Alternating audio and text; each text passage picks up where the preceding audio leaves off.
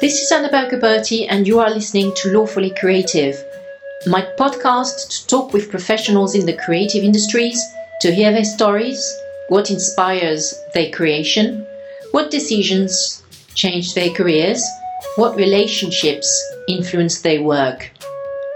Today's episode is brought to you by Crefovi, our London and Paris based law firm focused on advising the creative industries. Subscribe to our podcast Lawfully Creative or catch up with our original shows on iTunes, Spotify, Stitcher, YouTube, Google Podcasts, SoundCloud, Castbox, TuneIn, Breaker, Radio Public, Anchor, Pocket Casts, the ABA Journal, Player FM, iHeartRadio, and Overcast. Please do leave a review and rating about our podcast to encourage others to discover our curated content.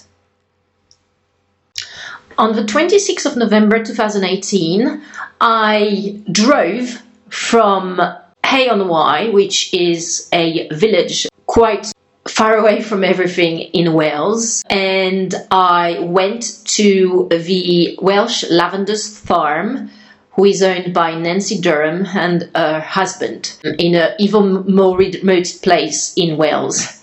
And that was just after the um, Hay Winter Festival, which I had been attending for the whole weekend. I um, I went to um, Nancy's um, as I met her during prior sessions of the Hay on Wye Festival, I think around two years ago. Nancy uh, and the team manufacture, distribute, and um, sell some uh, really, really high quality balms and creams and lip, lip creams and uh, other beauty products, which are mainly uh, made out of lavender. And they are delightful. I use them all the time and everywhere I am in the world. So the quality of these products being uh, so high, and Nancy being such an interesting, uplifting, and um, creative person, I went to her farm. Um, in, as I was saying, in a very remote location. I mean, at least for me, uh, who lives mainly in London and Paris, um, in Wales.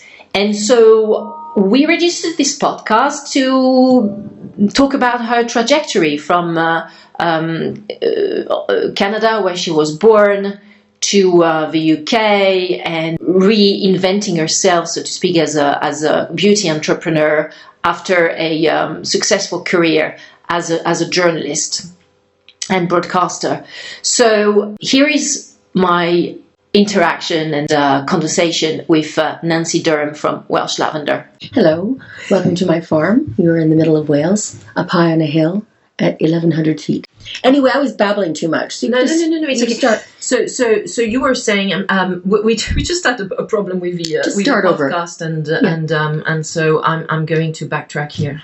Really Sorry. Don't worry, just start start again Um, in some other way, and we'll. So you were telling me that um, as the, um, the the founder of the of Welsh Lavender Limited and the Farmers brand, um, you came here uh, with your husband Bill in um, '84, if I remember. Well, my husband bought our farmhouse that we're sitting in in 1974 Yes. when it was derelict.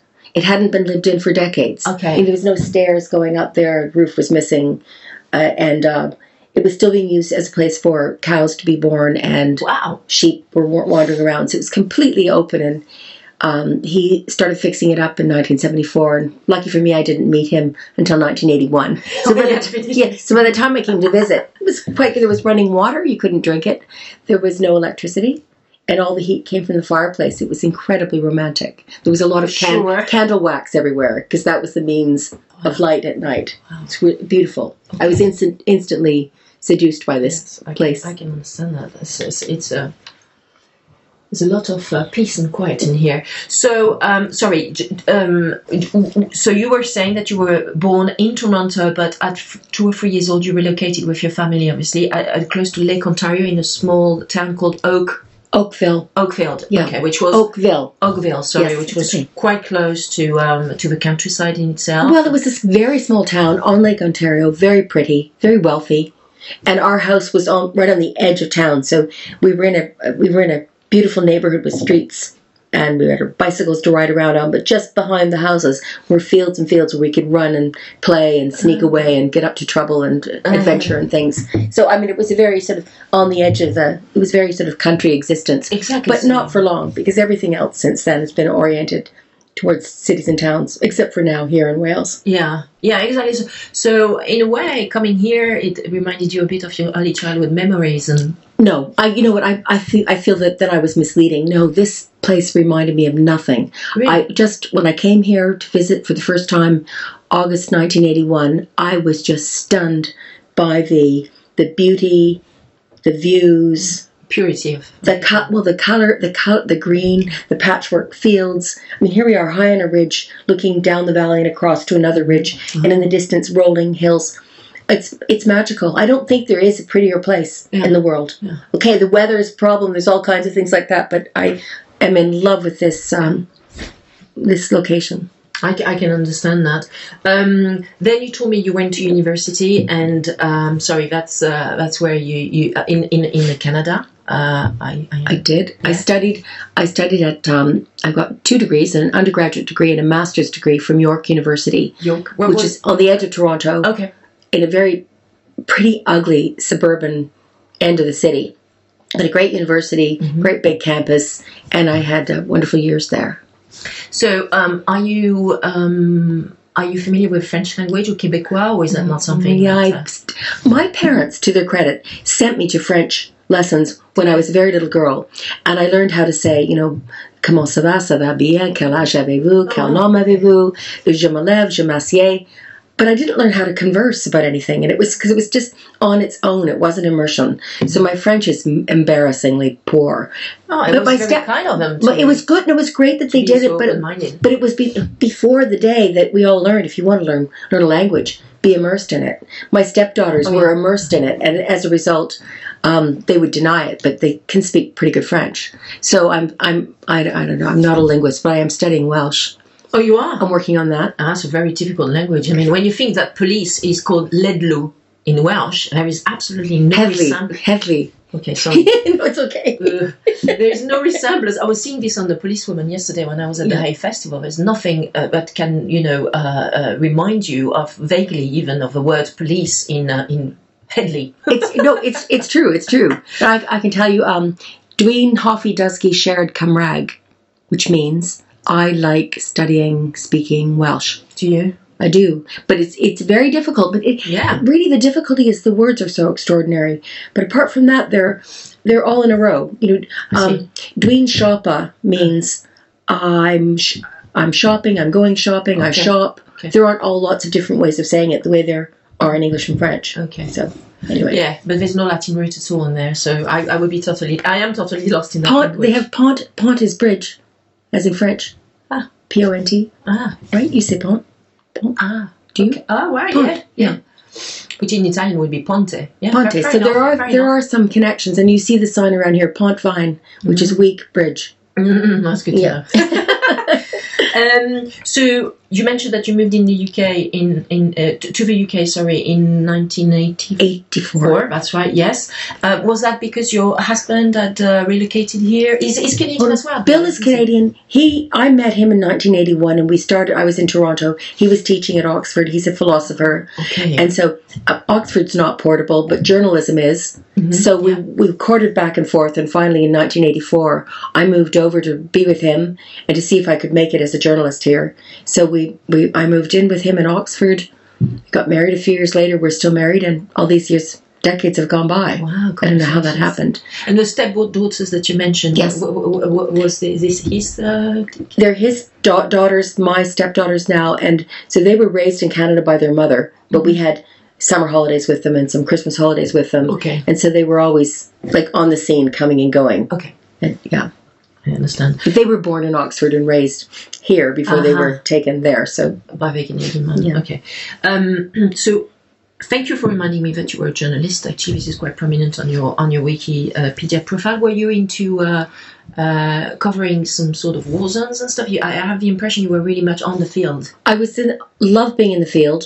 Uh, first as a radio reporter, Okay. I covered the breakup of uh, well, the USSR in a way. I was in Czechoslovakia a lot. I was there for the uprising and the fall of the communists. It was the most exciting assignment of a lifetime in 1989 and into 90. But I was there for the years before too, coming and going and getting to know that place when it was still quite tightly controlled. And and then I, I covered in radio all around uh, East Germany and Romania and all around Central Europe, a bit of Russia. Ex, ex-communist yes, countries. yes. Why? uh, well, I go in another direction. Uh, Bill, Bill, my husband, the philosopher, he was involved in trying to. Um, Got to back up a little bit. The educate the academics in uh, under the communists in Prague, in Czechoslovakia, all across the country, really suffered. A lot of them were thrown out of the universities, and they got jobs instead building the new underground or stoking fires Well, in the basements. In China and the, Oh, and, well, and the, maybe a little parallel. As well. So they uh, were deprived of their, you know, their academic intellectual life Terrible. uh, formally. Yeah. So Bill uh, was one of the first of a group of people from Oxford who went to give lectures unofficially in philosophers' flats. So you'd meet on Saturday night, you'd give your philosophy of science paper or whatever it was, and these dozen people would have the advantage of talking to somebody who wasn't from their city, who was doing maybe a different kind of philosophy, but to have a good, stimulating discussion. That's really and- dangerous, though. Well, Bill was uh, uh, the the flat where he was giving his lecture was raided, and in 1980 he was tossed out of the country, and he, so he couldn't get back in again. He Oh was my God. expelled, which was a great thing for the Czechs to do because it shone a light on the problem, and out of that grew a whole underground university. Not just him, but he was one of the key players who made this happen just by accident almost. So Bill had all kinds of fantastic contacts that he couldn't use, so I used them. So I Uh-huh. went. I started going to Czechoslovakia because it was a place I knew about through him, and that just began a love for working in difficult places. Yeah, for sure. And, and then to fast forward, um, I became one of the first video journalists, one man band, going around covering stories in the world for television by myself with a small camera, really? little cam, little video cam. First, it was a high eight camera, then it was a digital video camera, Uh-huh. and What were you using? I was red? oh god, well, it was a Sony something or other number. Okay. I mean, I used several, but in the end, I mean, they were really they were still quite big, but Yeah. small, not but nothing like these tiny things they have today. And w- that was my ticket to cover the world. And one of the you know the w- big story of the um, '90s was the breakup of Yugoslavia. Okay. So I covered it from almost every corner. well, that that led to the conflict between the Serbs and the Croats. No, the uh, Well, breakup. of they were Yugoslavia. yeah, they, and it was already breaking up. But Oh, okay. I, I cover. I was in Serbia. I was in. Um, Oh, you were the Bosnia. I was in? Croatia. Yeah, covering covering them. The kinds of stories I did were newsy, but what you'd call current affairs. So I wasn't doing like the news of the day, but the longer take afterwards to show what happened to the family of Subasic family, who might be take, sent from their uh, uh, Serbia to go and live in another part of the of the Balkans that was being so-called ethnically cleansed. Ooh. So I covered the Were they famous, the Subashis? Or? no, she. I just picked a name. She's a great girlfriend of mine. Okay, it was the someone- Serb. It was a Serb name that came into my head. Uh-huh, uh-huh. Um, okay. so you know, Serbs were well, Serbs were sending uh, Croats out of Serbian territory, and Croats were sending Serb, Serbs out of Croatian territory, and you just had this great big jumble of people, very cruel, very ugly. Mhm. I traveled in a hay wagon with some women who were expelled from Croatia. They happened to be Serbs. They were being sent to Serbia, where they'd never been. They they might have been Serbs, but they didn't see themselves living in Serbia. So they left everything behind: their homes, They had to. their wedding albums, their dog, their pets, their neighbors, and went to go to live someplace else. I traveled with them and witnessed that and kept in touch with them and saw what happened to them next. So it was an extraordinary time for reporting and meeting people and following up with them.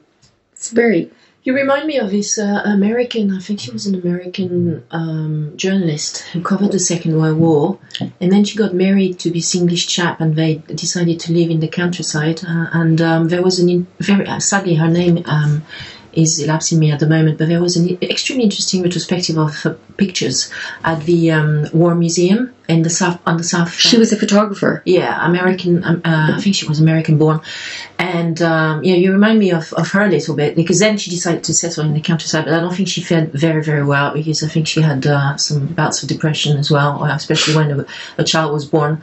Um, and um, then it, the, the, work that she's did as a, as a journalist was fantastic. Hopefully, I will uh, later on remember her name. She was a fa- very famous yeah. female well, photographer. I, I, I think that just since you're interested in this, I, I feel very lucky because doing the video journalism thing on my own allowed me to report a little bit differently to the television reporter who went out with a crew yeah. and did like wonderfully crafted pieces for television. Mine are rather rough at the edges, uh-huh. but I did get that chance to go. I always, we called it under the radar because I was out there, very inexpensive for the CBC Canadian Broadcasting Corporation uh-huh. to send me out there editors didn't really worry where when when was when was I filing the story. I didn't have to file that day or the next day. So typically I would mm-hmm. go out for a week, say, to Kosovo, Albania, gather lots of material and bring it back to London for editing. And so that was a, a privilege and a, a luxury because mm-hmm. you could actually meet people and spend time with them nice. and not always be just filming, filming, filming, interviewing. Yeah. It was a very exciting. So in that sense, I think I got to work like some of those great reporters who went around with their notepad or their camera on their own mm-hmm. and um, got great stories. I'm not comparing myself to myself to them, but it was a, a very free way of working. Yeah. Is that was that your main client, the CBC, or were you were you self-employed, or were you? Mo- mo- most of my work was for the CBC, but I also worked for the BBC. I got stories onto um, Channel Four News, which okay. was very exciting, wonderful place people to contribute to. Did you have to change your accent when you were working for the BBC? No, but the BBC, the BBC, I think it was it was too bad about my accent because it was very limiting. I mean, not that no, no, it was a problem. No, no, it was a problem. It, it, was a problem like for them. Yeah, it was a problem for them. Was it? Yes, it was. No, no, it was. And in fact, the, the the place I could work most easily was Woman's Hour, but only when usually when I was abroad. They didn't mind having my acts. They preferred it when I was sort of sending them something from Sarajevo. Somehow you're out there in the international world. I think. I mean, eventually I got, I was a real part of their team, and I did get to do some very exciting British stories. Oh, I, w- yeah. I would be asked, the but the accent was a problem. I couldn't. I tried to get a job in news when Radio Five was launched, and I was told I got to the end. of I think I was the last one on the the one that they thought they would have, but they couldn't because of my Canadian accent. Wow. Wow. And I also saw that, um, I mean, this is on your Wikipedia profile, so perhaps it's uh, uh, you, you, need to uh, uh, um, update it update it or check that, tell us whether it's true. But you also worked for Monocle, uh, the oh. Tyler Brûlé's brand as well. As a, as a well, Tyler launched a, um, his 24 hour radio, um, internet radio station, Monocle, Monocle 24. 24. And I, I, he asked me to help teach his print reporters from the magazine how to do radio. So I did that. Well, like some time ago then? Yeah, when the mag- when when the radio was launched. Help was it eight years ago, seven years ago, something like that. Such an entrepreneurial yeah. So I, I went in and did that, and I had a ball. And Todd said, "Well, why don't you present some programs?" So I presented lots of programs fairly regularly. Right. And um, I haven't the last couple of years. I'm still on the masthead and I'm very thrilled to be. And I just what have to. You mean the masthead? The masthead is that, and you open the oh, magazine, and it, says, it tells all about who's Sorry. in the magazine. No, no, and then it tells radio uh, Monocle 24 presenters. There's Nancy Durham. It still says that, so I have to go in and earn that and present a program one of these days. Do you have to physically be there in Marylebone High? Uh, I mean, in the Midori House. You go. I go there. You have to be there. But physically. I know. But I had this idea. Maybe I should have a studio in Wales, and I could just yeah, be here. Hello. Absolutely. Yeah. But even for them, for them, but for, for some other anybody. Yeah, because now it's so cheap, you know, to uh, to to broadcast. I think that uh, with the technologies we have today, so I think that, that sounds like a great idea. Um, Tyler, did you hear that? um, and so, is it for your connection with Tyler that um, because he also has a, um, a, a branding agency or maybe like a consultancy mm-hmm. agency which does in, among other things branding? Yeah. Is it through this connection that this uh, project of creating your cosmetics and uh, uh, perfume brand um, farmers uh, managed by the company uh, Welsh Limited uh, uh created, um, a burgeoned, or or how did you transit really from being a full time um, in the field journalist to farmer, a, a farmer and entrepreneur? Well, okay, absolutely accidentally. Oh. Initially, nothing to do with Tyler. Um, I. It was a real. It's complete. This is a business story that is an accident, and in many ways still is. In 2003, I mentioned to a farmer neighbor that I wanted to plant some lavender, and that was because Bill and I had lived in an Oxford manor house owned by the university, and it had a lavender hedge. I thought, wouldn't that be lovely to replicate here? Wow. So the farmer was really interested in this and asked me a lot of questions about lavender. I couldn't answer them because I was not even a gardener at that point. So Um, I'm so sorry, yes. but was that was that wedge was that farmer located in Oxford or was it was he from here? Here, right here, we were sitting here, just out this window. And you had started to plant some lavender. No, no, no, no. We're just having a drink. Okay. And having a, and I said, I want to, you know, you're over a drink. I want to do this. I want to do that. Right. So Baden was the farmer neighbor. He lives a couple of hills that direction. Okay. Um, and he came back a couple of weeks later and said, I bet if you applied to the government uh, through its Glasu program, Glasu is uh, Welsh for to green, they were trying to get farmers to diversify. Uh-huh. He said, I bet you'll get a grant because the story is farmers aren't applying for the money. Is that a Welsh grant or EU grant? Both EU, thank you very much, and Wales together, very much. It would not have happened without the EU. And so I thought it was a crazy idea. First, I was a journalist working full time. I'm not a gardener. I don't know anything about lavender. But mm-hmm. who doesn't love a challenge? And it's Sure. it was very different to my this daily world I was, you know, reporting in. Yeah. So I did research and discovered that lavender could grow here. There were some very hardy varieties, Yeah. and that you know we had the land. I applied for and got one thousand pounds, which almost covered the cost of planting a very tiny field, the one I showed you up behind the house. One grant was that One- enough? We would- almost. Okay. So it wasn't. It wasn't like a money making proposition. It was just it, it was a little help, a little bit of help. Yeah, uh, yeah, but but without that help, I don't think I would have.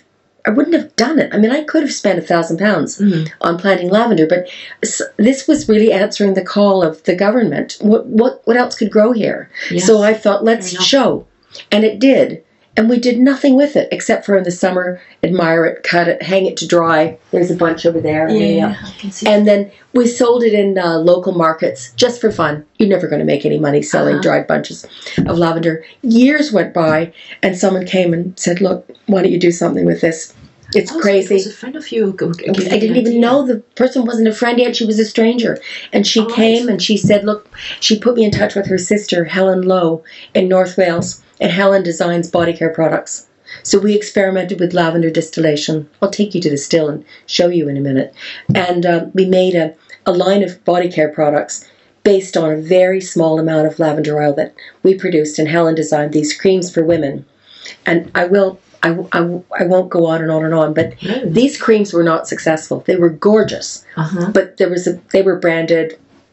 I had a, a they did the brand did not really tell what they were, Okay. and I was starting to learn as people weren't buying them very much that I've got a problem. I d- and I In terms of the packaging, the Oh, that's a total problem. We've got now we've invested in a still. We're making oil. We're making products, but we're not making sales. I mean, mm-hmm. you know, it, it's like it's, it's scary when you realize you've got this thing you love and no one's buying it.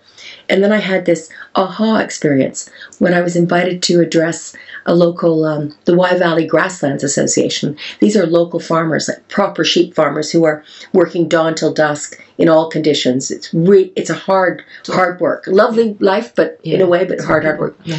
And I passed around the ladies' creams that we were making just as to show what we were doing Mhm. because there were some women in the audience. But the men, the farmers, were putting my creams on their face and hands and afterwards coming up to me and saying, Look, now my hands don't smell like silage, which is the smelly stuff they produce here uh, Right. on the farm in winter. Anyway, I was absolutely thrilled. And they were very. So you saw that there was an, a demand uh, Yeah. for, for, from from these farmers Yeah. who, were, who, who had rough hands and um, Yes. also very dry hands. Yes. And that Okay, night, so- 2012, one night, January, February, I was driving back home, miserable weather, up this single track road, and I thought, surprising. Yes, yeah, I thought to myself, farmer's hand cream. I wonder if anybody in the world has farmer's hand So you found a niche, Yeah, an unexploited niche in the market. yeah, yeah, yeah. But you you know, know, what? actually, this is the what I offered to my uh, to my uh, be, be, bed and breakfast lady from Hay on Wye, the the the, uh, the, the, the, the, Hand cream? the hand cream. Oh, thank you. That was my first Oh, thank you. Oh, that's so sweet. You see, Doesn't this is She doesn't have a dishwasher, so you know you get some dry dry Yes. hands because of Yeah. uh, washing It's washing very, the dishes. very kind of you. I think and this is. I think our brand grows because if people will say, "Here's a pot of this hand cream," and then you Yeah. hear. But I wanted to tell you, Yeah. I did not understand the brand. I had the idea. I have the tractor on the top, of, like a, a, a photograph of the tractor on top of a prototype tin, and it was Tyler when asking me casually one day, "How's it going?" He had nothing to do with my business at all. I said, Well, I've got this idea. It's not going very well, but I've got this idea for farmer's hand cream. He loved the story. And he said, I think this, this is going to be great. You can put the other brand aside. Maybe Which it- brand? the one that no one was buying. Like, Oh, right, I- yeah. the one that. And The um, cosmetic products that you did with your friend. What was her name? Hel- well, Helen, Helen, Helen. Lowe was still making. St- I hadn't. Helen Helen, Helen and I are still in, are still a team. Yeah. So we just, but but now we had farmers, had, and Tyler it was Tyler who said, "Look, this is not going to be for farmers. I mean, great if they if they use it, but Yeah. this is going to be other people." And people. I soon soon learned it was people who really appreciate the countryside, maybe Yeah. would like to be in the countryside, Mm, or come to the countryside. or yeah, or fas- or a fetishize that Yeah. they're country people. Who knows? But they're that sounds a bit rude. But they're people who like. But it's the font. It's the feel of the tin. It Yeah. is definitely the product. It's gorgeous. The tin, yes, But it's good. Um, It's all those things. yeah, as well. Yeah. And my creams before were in glass jars with kind of not very attractive lids were silver and quite nice looking, but a bit sharp. And I Uh-huh. and the labels were girly with flowers on them, and it was for women. And I yeah. and farmers is for everybody. I love Yeah. that. Yeah, there's a, there's a sort of, I agree with you with the packaging, there's a sort of utilities um, side to it with the tin, you know, the very um, minimalistic approach to Yeah. your, your design with the logo, which has been strip, uh, streamlined to the Mhm. to the basic, which is very clear. The name also farmers. Um, so it's ut- utilitarian and, and as Yeah. well as very cute um, and um, Clear and clear. Exactly, it gives a very clear message. And I agree with you. You're definitely exploiting a brand in the market, in, uh, sorry, a niche in the market, which is you know sort of uh, lavender, very rich cream, which Yeah. is so good for, for, for hands.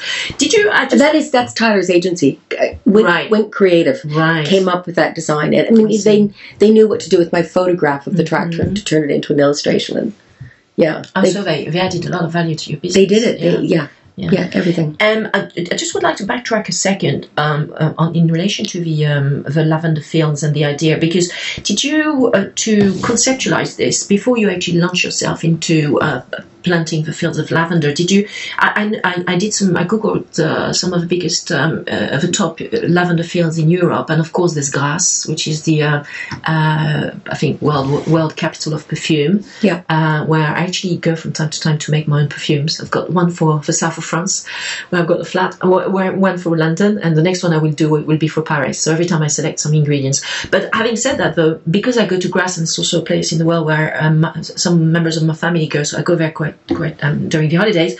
I saw that there were lots of lavender fields. Did you and your husband went there to have a look? So did you go there to have a look? And Later, we did. we did- Later, we didn't. We didn't go before. We went later, Okay. and um, we went someplace in Provence, and not really to the heart of it because we stupidly went to the wrong part of of France and had to drive too far. but I did go and see what they do, and it was just. I mean, there were farmers with millions of plants, and we have. yeah, I don't know, two and a half acres. yeah, yes, it's, So it was- different. But I saw what they did, and I learned from them, and I Yeah. was really was really thrilling. Yeah, and and so and also there is another very top. bien sûr, there's, there's also uh, uh, one of the top um, lavender fields, uh, uh, which is actually in the UK, and it's uh, it's um, in Banstead, not far from London. It's called Mayfield Yeah. Lavender. The biggest. Right. Yeah, in Europe, I think that's yes, right. yes. Did you go to visit that one? No, but I've met them. I met the owner at a trade show last year, Uh huh. and she was actually So interested. in after after you did. Oh yeah, all your yeah, stuff. yeah. But no, yes, but I, I had a lot of help from people out there when I was doing the research. You can imagine reading, internet, telephone, Sure. and um, Alistair Christie of Jersey Lavender. He's now sold the business. Helped me enormously over the phone and via email. And Bill and I went to visit him on Jersey and to thank him. Um, so yeah, Because it's a totally different climate. Yeah. Growing up some lavender fields in, in Grasse where it's fairly, Yeah. you know, dry. Especially Yeah. uh, say April onwards, and here where it's Yes. much more wet, wet. and cold. Well, and no one had grown it in Wales. I mean, we were the first. Right. We, we brought well, we brought the lavender industry to Wales. We can actually say that we were the first to grow it on a field scale, and as a result of our lobbying, my husband's lobbying, the Welsh government recognizes it as an agricultural crop now, and at first did not. So that's something. Really? That's and several you. others have planted fields now. Uh, you know, there's a field to the north of here, and there's one to the east of here, and Mm-hmm. a couple of others coming up, I think, in South Wales. And what you were saying that because the terrain is in uh, um, Steep. it's steep. That's right. So it means that there's natural drainage. Yeah, Um, that helps a lot. yeah. It doesn't, you know, it's it's it is our location's not the right place for this. Really. I know that's hilarious Okay. because we're doing it and we're succeeding, but we have lots of losses some years. Some years not too bad. We've had a couple of really bad um, springs in the last five years where we've lost, you know, one year maybe a thousand plants, and you know, so Why? we're just too wet. Even though we do have drainage, Okay. too soggy. Okay. And, and what happens is I try to actually grow some lavender Yeah. in my, Yeah. uh, like to at least keep them in, in life. You know, some lavender uh, plants that uh, that I buy uh, in, in Yeah. some nurseries on my balcony in London, but then I never managed to make them survive really. Although I really tried to look after them, but while the geraniums are totally fine and so Yeah. sturdy, the lavender I buy, they never managed. I never managed to look after them properly. Do you So know what variety, what variety you're buying? You're not buying those things with the fancy little flowers on the sides of the spikes. No, I don't. I don't. There's some that kind of look like butterflies. And also, I, I, I, I, you know, I varied just to make sure that I, I Yeah. give some several attempts. But uh, so um, Don't water them. Right, You don't want to water them. This summer, this past summer, the famous drought of 2018, um, we had 20% more oil per basket than ever before. Wow. F- lavender loves a drought. Okay. So we were the only farmers for miles around who were happy about it. Um, Good for you. Yeah, it was well. It was exciting just to see the science in action because I knew or understood from reading that that was the case, and at last we had that. So, what does it mean for you? Fantastic. What does it mean for you that it is classified as a, an agricultural crop uh, in Wales? The, the, the lavender. Does it give you some, I don't know, tax? I, you know, do you know? I don't even know the answer to it. I just Okay. know that Bill was all puffed up that we've been recognized. Okay. So it, I, I. I don't think we get. Um, I, I can't imagine we get some sort of Maybe- money benefit, but Maybe you've got some discounts or, or you know, tax. Uh, tax I could check. But I, I don't. I uh, don't think so. But but okay. Well, that's that's May- maybe there's some- a fantastic uh, uh, achievement though to. Uh, I, s- I see Caps looking around for me. Do you mind if can, can we pause? Yeah. Let me just tell him. I thought I could get away with it. no worries. Hey, Caps! Caps, were you looking for me? Okay. Okay, great. I'm just doing an interview. Nearly done. I don't know if we're nearly done. No, we are. Wait, question number I'm ten. Sorry, sorry. You're lovely to talk with. You're a good listener. Uh, thank you. That's very kind. um, yeah. So uh, thanks. Um, did it? Did it? Did it? So you were saying that you have this very productive partnership with your friend Helen Lowe. Lowe. Sorry. Um, how did you convey the news to her that you needed to be more? Um, perhaps more uh, unisex in your approach to the product and also um, more sort of utilitarian even in the, the use of product and uh, get out of a sort of uh, you know ladies focused cosmetic sort of thing even even Yeah. actually your your eau de cologne your perfume even your eau de cologne is unisex right Yeah, we never use the word unisex, by the way. But yes. There's nothing wrong with it. It's just Yeah. well, just one of those words. No, no, it's just one of those words. It just but but everybody's people. I mean, I just love that the brand is just sitting there and it's for anyone. yeah Very occasionally, very occasionally, I'll have some maybe some lady say she doesn't want a tractor on her bathroom shelf with her face cream. seriously Well, twice I think in seven years. So I think I think we've got being a problem. an attractive tin jar for most people.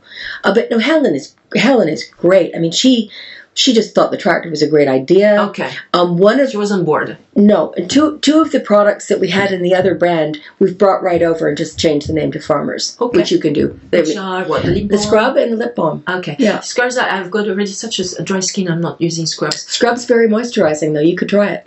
Oh, okay I mean, if you if you um if you ever need to because your hands are really rough, dear. Or this morning I I used some on my face, and it's not drying. You want to use your face cream afterwards, Uh-huh. but um, it's it's it's very moisturizing. okay. And so those the scent the scents with those two products was abs- completely acceptable to men. I gave it to some boyfriends to try and to give me their opinion. You mean male friends? Yeah. Right. Yeah. And and actually that, was that was a question. Do you see a difference in terms of um, who buys what? Do you see, for example, men buying more uh, the uh, the hand cream, or I don't see men buying lip balms, right? Yeah, all the time. Tons Do of lip they? balm. They buy tons of it. Men, Yes. like heterosexual men. Yeah. Yeah. Well, I don't Sorry. usually ask people about their inclination. Um, no, they they are. We have. We're two. We we we yeah. But present me Yeah. exclusive ideas. we need to do some proper research because everything I'm telling you is just sort of from my gut and online orders. And there's Yeah. a lot of guys buy our foot cream. Mhm. Um, but the lip balm, when I first was showing that to the buyer for Ace Hotel, he loved the jar. Just Yeah, the jar the jar, little jar. And I think it's quite acceptable for What- men, that little ointment jar. And what do you put in it? Because there seems to be some wax or something, or Lavender, lime, honey from our bees. honey. Yes. And there's yeah, there's beeswax in there. Uh-huh. It's the only product that's not vegan.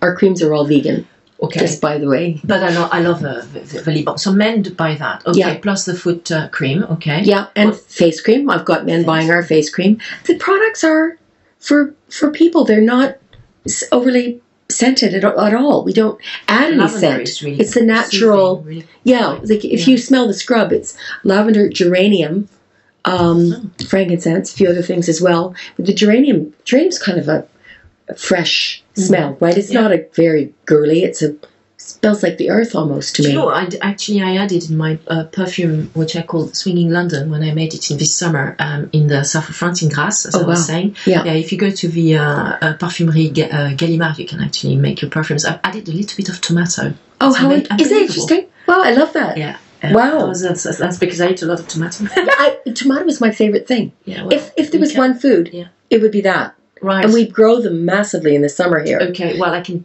The smell is really, really Gorgeous, gorgeous and also very different. Yeah. Some people like it, some people Yeah. don't like it. earthy and and fruity. It's I know the smell. It's lovely. Yeah. Sometimes you. In fact, when I'm buying tomatoes, I always smell the you know the bag if it's Yeah. a winter and there's holes in the bag even a bit on a vine. I'd like to make sure there's a nice smell in there before I buy them. It is extremely different from Yeah. anything else I've been selling, and a lot of people tell me, "Wow." So, um, okay, um, was it, it's, it's a bit of a technical question, but Yeah. I'll ask it anyway.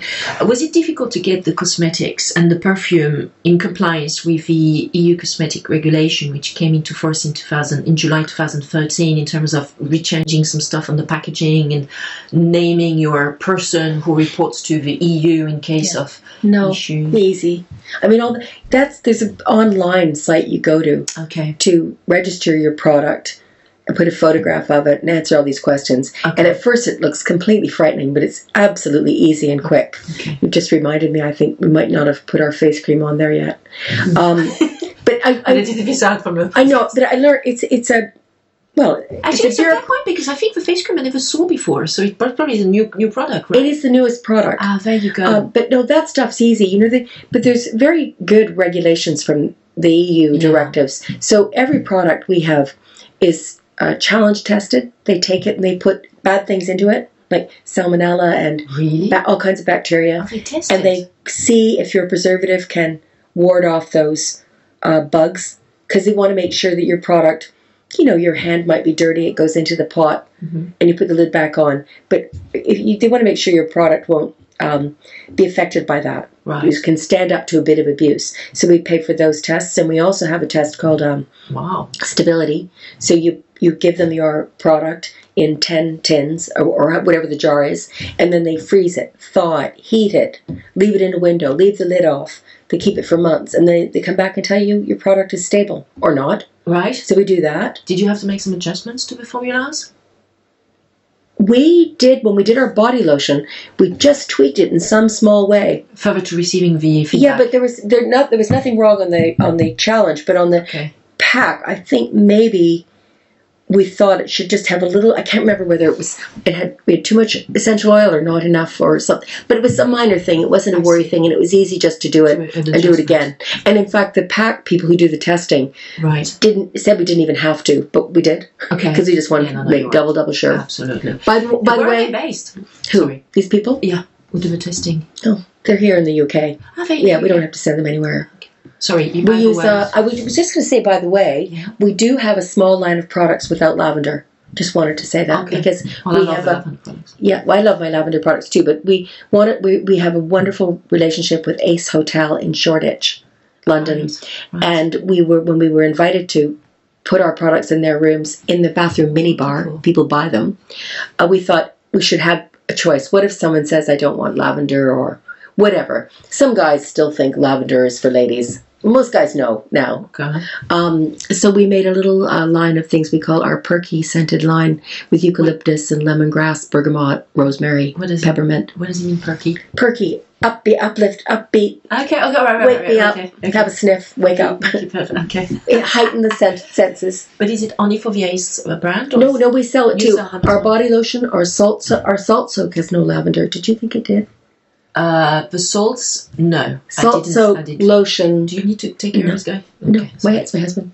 He's put his hat on and he's wandering around outside. I'm sorry. it's fun. Um, salt soak bath. Uh, lo, lo, never mind. S- Salt soak body lotion, wash, our All Over wash, and our Awake balm are all lavender free. What do you mean all over wash? Oh, all over. the- yeah, that thing in the pump. Yeah.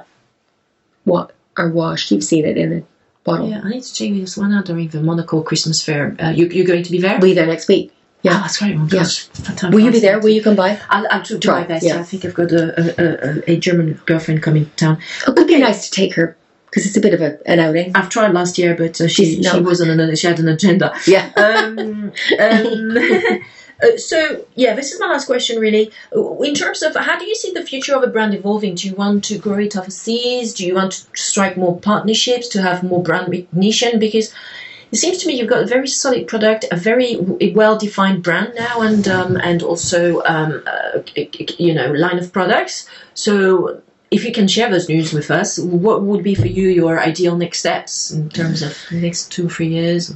Over the past year, we have begun to try very hard to look at our figures and find out which we've learned a bit about forecasting and able to look and see, oh, we're better than we thought we were.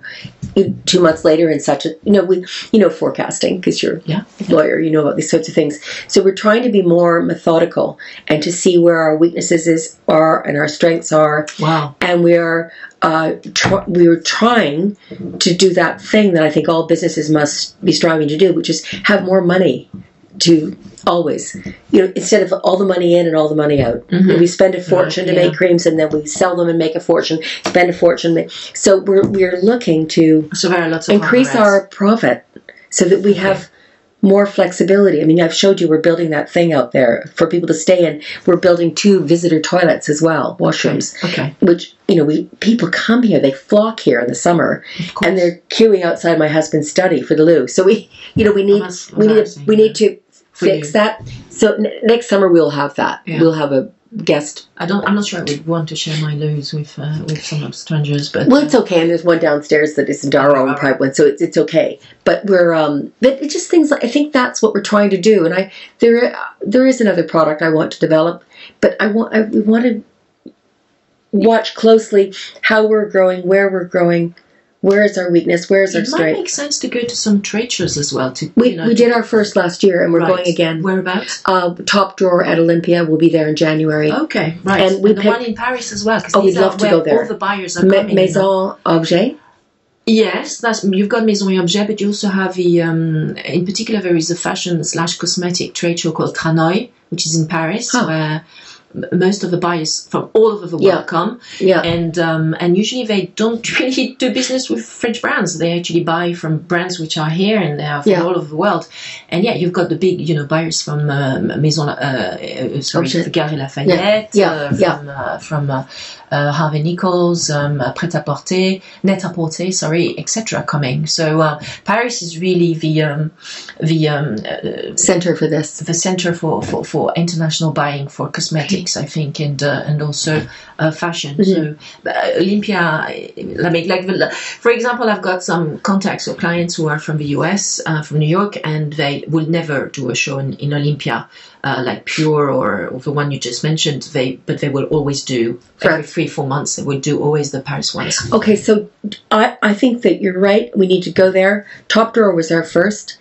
We spent a fortune to go there, Yeah. but we got it all back very quickly Oh, in lots of shops. Okay, And Paris is probably three or four times as expensive. I see. So we just built. I think it's time to really get that on our radar for next year. So you're looking at developing the wholesale aspect of the Yeah, business. Yeah, sh- I think this where the money is. To Yeah. be fairly honest. Yeah. Yeah, that and also, as you were saying, yeah, partnerships with hotels and. uh, Yeah, I mean, we would. We love Ace. We love Ace, and we'd like to maybe squeak into another Ace. We'll wait and see. Yeah. We'd like that. Okay, so you've got yeah, because then you would get your retail business, but you get also other um, uh, basically uh, avenues to make money, Yeah. uh, revenue revenue Yeah. streams Yeah. coming from the wholesale, the uh, partnerships with hotels and other brands. That sounds really exciting. Thank you. Good, good. Okay, well, I won't take more of your time. You know, you're a very busy lady. Thank you so much, Nancy. I thank you. It's my pleasure, Annabelle. Thank you. Thank you. Thank you for listening to our podcast, Lawfully Creative, produced by Crefovi Studios. Subscribe to our podcast or catch up with our original shows on iTunes, Spotify, Stitcher, YouTube, Google Podcasts, SoundCloud, Castbox, TuneIn, Breaker, Radio Public, Anchor, Pocket Casts, the ABA Journal, Player FM, iHeartRadio, and Overcast. Please do leave a five stars review and rating about our podcast to encourage others to discover our curated content.